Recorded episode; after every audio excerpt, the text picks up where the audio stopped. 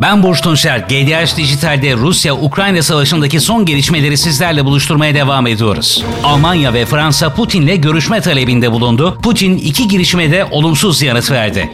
Harkov'da savaşa katılmak isteyen gönüllülere silah dağıtımı yapılmaya devam ediyor. Ukrayna'dan gelen son haberler. Ukrayna ordusunun bir açıklaması oldu. Shastia bölgesinde yaklaşık 50 Rus işgalci asker öldürüldü. Harkov yolunda 4 Rus tankı vuruldu. Kramatorsk bölgesinde ise bir Rus uçağı daha vuruldu. Bu vurulan 6. uçak. Ukrayna Savunma Bakanlığı'nın açıklaması şu ana kadar en az 40 askerimiz hayatını kaybetti. Ukrayna Cumhurbaşkanı Zelenski'nin açıklamaları var. Rusya ile diplomatik ilişkiler kesildi. Zelenski şöyle devam etti. Askeri deneyimi olan herkes İçişleri Bakanlığı'na başvursun dedi. Bağımsızlığımızı savunmak isteyen herkese silah verilecek.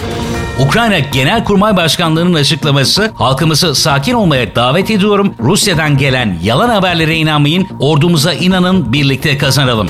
Öte yandan Avrupa Birliği Putin'e kişisel yaptırım uygulayabilir haberi Bloomberg tarafından geçildi.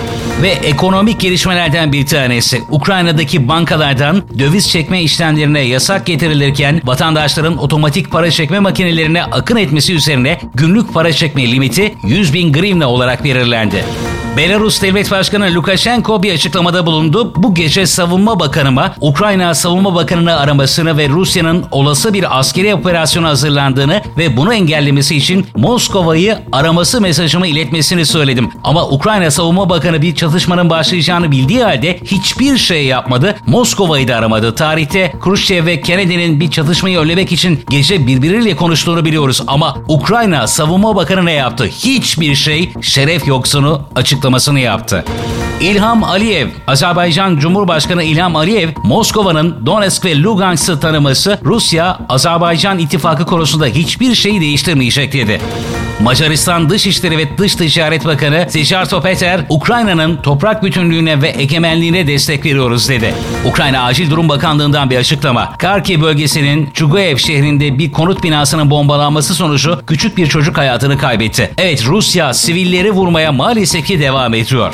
Rusya Savunma Bakanlığı'nın açıklaması. Donbas'taki ayrılıkçılar Rusya'nın ateş desteğiyle saldırıya geçti. Rus Silahlı Kuvvetleri birimleri Ukrayna'nın yerleşim yerlerine saldırmaz. Ukrayna istihbarat servisi provokasyona hazırlanıyor açıklamasını yaptı.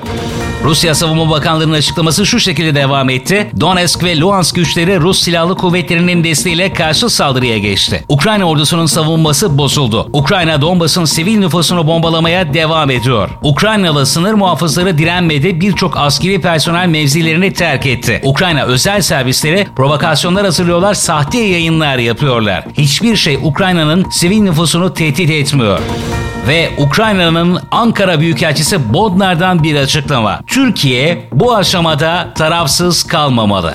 İngiltere Başbakanı Boris Johnson acil olarak NATO zirvesi çağrısı yaptı.